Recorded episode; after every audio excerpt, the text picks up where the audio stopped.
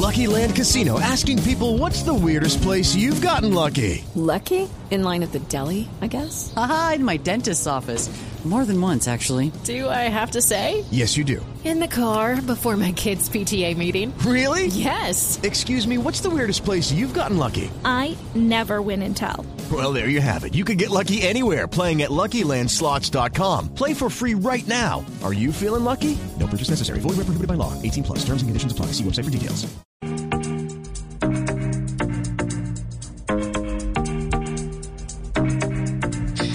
Son las 7 de la noche, 43 minutos. Seguimos a esta hora en la nube y vamos a hablar del siguiente tema y por eso tenemos un invitado de, una invitada mejor, de Kaspersky, esta empresa que siempre nos eh, nutre de información alrededor de la seguridad. Ella es Daniela Álvarez de Lugo y vamos a hablar de este tema porque más de la mitad de los colombianos está preocupado por si su pareja viole su privacidad digital.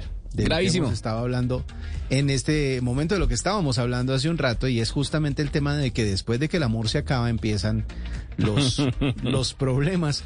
Y es que, eh, o más bien, durante el amor a veces se considera que la persona es propiedad de uno, así que uno tiene también derecho, entre comillas, a ingresar a teléfonos, a computadores. Lo a- mío es tuyo, lo tuyo es mío. Exactamente, y entonces ¿por qué me, por qué me estás ocultando el teléfono, etcétera, etcétera? Bueno, la privacidad digital de las personas también es algo muy importante y mucha gente está preocupada justamente porque la pareja viole esa privacidad. Por eso vamos a hablar con Daniela Álvarez de Lugo. Daniela, buenas noches y bienvenida a la nube.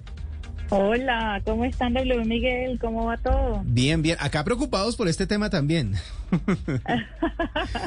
Pues Bueno, es para preocuparse, obviamente es para preocuparse, pero no para desesperarse. Ajá. Hay cosas que hacer y hay, y hay opciones para prevenir tampoco. Bueno, ¿y de dónde salió esta cifra? ¿Cómo, ¿Cómo llegaron ustedes a esa conclusión y en qué se basan como para decir que, que todas estas, todos estos colombianos están, están con esa preocupación en la cabeza? Mira, eh, en septiembre de 2021, eh, Kaspersky hizo un estudio em, que llevó por nombre el acoso digital en las relaciones y estuvo hablando con personas en 21 países de Latinoamérica. Eso fue como un promedio entre 1.000 y 1.500 personas por país. Em, hablando del, del que nos toca cerquita, que es Colombia, sí es verdad que encontraron que 56% de los colombianos pensaban o les preocupaba que su pareja pudiera invadir su privacidad eh, instalando uso de estos programas espías o en, inglés como se llama el stalkerware, el stalkerware eh, instalado en el teléfono móvil. Eh, hay gente que piensa, eh, mucha gente piensa que no es correcto, por supuesto, hacer este tipo de cosas y otros justifican que es para ver si la persona está segura o porque a lo mejor le están siendo infiel o porque a lo mejor su pareja está involucrada en actividades ilícitas. Em, ajá. de todas formas, te voy a decir una cosa. Eh, de ser, ser una, priva- una persona privada nada tiene que ver con fidelidad o tiene que ver con amor, ¿no? Yo creo que cada individuo tiene derecho a su espacio privado, ¿no? Y uno de esos espacios privados, em, con el paso de los tiempos y, la, y el aumento de la tecnología, es el celular. Antes era solo la computadora y hoy la extensión de nuestra computadora es el celular. Pero bueno, tampoco es como desesperanzador eh, porque hay formas como de tratar de evitar estas cosas, pues la primera siempre y la más lógica, ustedes nombraban así un ratico que con lo compartir estos temas de fotos privadas y eso, pues es mejor no hacerlo, en este caso es mejor conversarlo, Eh, es mejor tratar de llegar a acuerdos en la pareja y si no, pues estar muy alertas a, las alarmas o a las banderas rojas que puede estar mostrando nuestro dispositivo móvil eh, y que nos ayudan a detectar un poco que se ha instalado un programa espía. Daniela, me llama la atención eso de los programas espía. ¿Qué son? ¿Cómo son? ¿Cómo se llaman? ¿Cómo le instala uno eso en el... No es porque me esté interesado, no. Al contrario, sino No, que es que me llama la atención de cómo uno puede llegar a instalarle eso en el, en el teléfono de la pareja. Eh, son aplicaciones y son programas que encuentras online y tienen eh, muchísimos nombres, pero lo que más importante es el contenido eh, que instalan en tu teléfono para poder espiar tus comportamientos, tus fotos, tus contactos, la ubicación. Entonces, más o menos, ¿cómo funciona? Eh, a ver. No, no, no, no, es que yo iba a preguntar, o sea, yo le digo a mi pareja, ven, préstame el teléfono para poner la dirección en el. Waze. Así Y ahí aprovecho y le instalo el, el, el programa y listo, tengo acceso. No, Ya. increíble. Sí, es así de sencillo. Infelizmente es así de sencillo, es con solo descargar una aplicación o bajar un programa por el navegador del, del teléfono, instalarlo y eso se queda corriendo, eh, digamos, de forma que la gente no se da cuenta que está ahí. ¿Qué pueden ser eh, cosas que podemos hacer para, uno, identificar si está o dos, prevenir la instalación? ¿no? Hay que comprobar los permisos que le dan las aplicaciones. Yo no sé si ustedes se han dado cuenta cuando descargan una aplicación por primera vez, les pregunta, ¿me das acceso a tus contactos? ¿Me das acceso a tu ubicación? ¿Me das acceso a, a tus fotos? Y uno les va habilitando los permisos según quiera utilizar. Ustedes nombraban hace rato WhatsApp, entonces uno le puede dar permiso a WhatsApp para ver las fotos y sincronizar contactos, por ejemplo. Sí. Entonces uno puede revisar este qué permisos le estamos dando a las aplicaciones instaladas, ¿sí? Em, mirar, por ejemplo, no dar permisos de geocalización a aplicaciones que de verdad no necesitan geolocalizarnos. Digamos, Waze necesita, Waze se lo damos. En los teléfonos Android, revisar la configuración de las fuentes desconocidas. Generalmente, si esas fuentes desconocidas están activadas en un dispositivo, puede ser una señal de que se ha instalado un software no deseado por parte de un tercero, en este caso un, un programa espía. Eh, también pueden revisar el historial de navegador del teléfono, pero esto es un poco más fácil de, de borrar la evidencia porque pues si la persona que está descargando el software tiene un poquito de conocimiento tecnológico, pues borra el historial y San se acabó, no nos damos cuenta. Pero, pero no hay que caer en desesperación porque también hay software que nos utiliza, eh, que, que nos ayudan a pues a proteger nuestro teléfono de este tipo de programas. Por ejemplo, Kaspersky Internet Security para Android puede ayudar a detectar y a detener este tipo de software espía. Bueno, ¿cómo hacer, Daniela, eh, para que, digámoslo así, tengamos como la tranquilidad de las eh, eh, aplicaciones que sí son las que nosotros queremos tener en el teléfono y que no se oculte debajo de ellas ese tipo de aplicaciones? Es decir, si nosotros tenemos el teléfono eh, seguro, protegido, por ejemplo, con huella, con patrón, con contraseña, con PIN, pues, eh, y por ejemplo, esa seguridad se la aplicamos a, a una aplicación como WhatsApp. ¿Qué tan fácil Sí. es que esa seguridad se levante para que las personas puedan acceder a ese tipo de aplicaciones?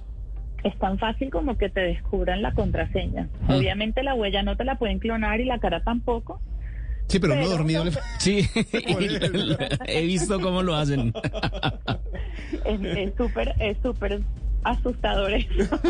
pero puede pasar puede pasar y por eso hay que prevenir por eso uno tiene que estar consciente de lo que descarga en su teléfono uno tiene que estar consciente de a quién le presta su celular o no Eh, revisar por ejemplo uno uno de los eh, de los principales indicadores es por qué eh, la batería se descarga tan rápido, ¿por qué no me dura? Y es que probablemente ese programa está corriendo como en el background y se está consumiendo la batería. ¿Por qué gasto los datos tan pronto? Ese puede ser, tam- puede ser también un, un indicador.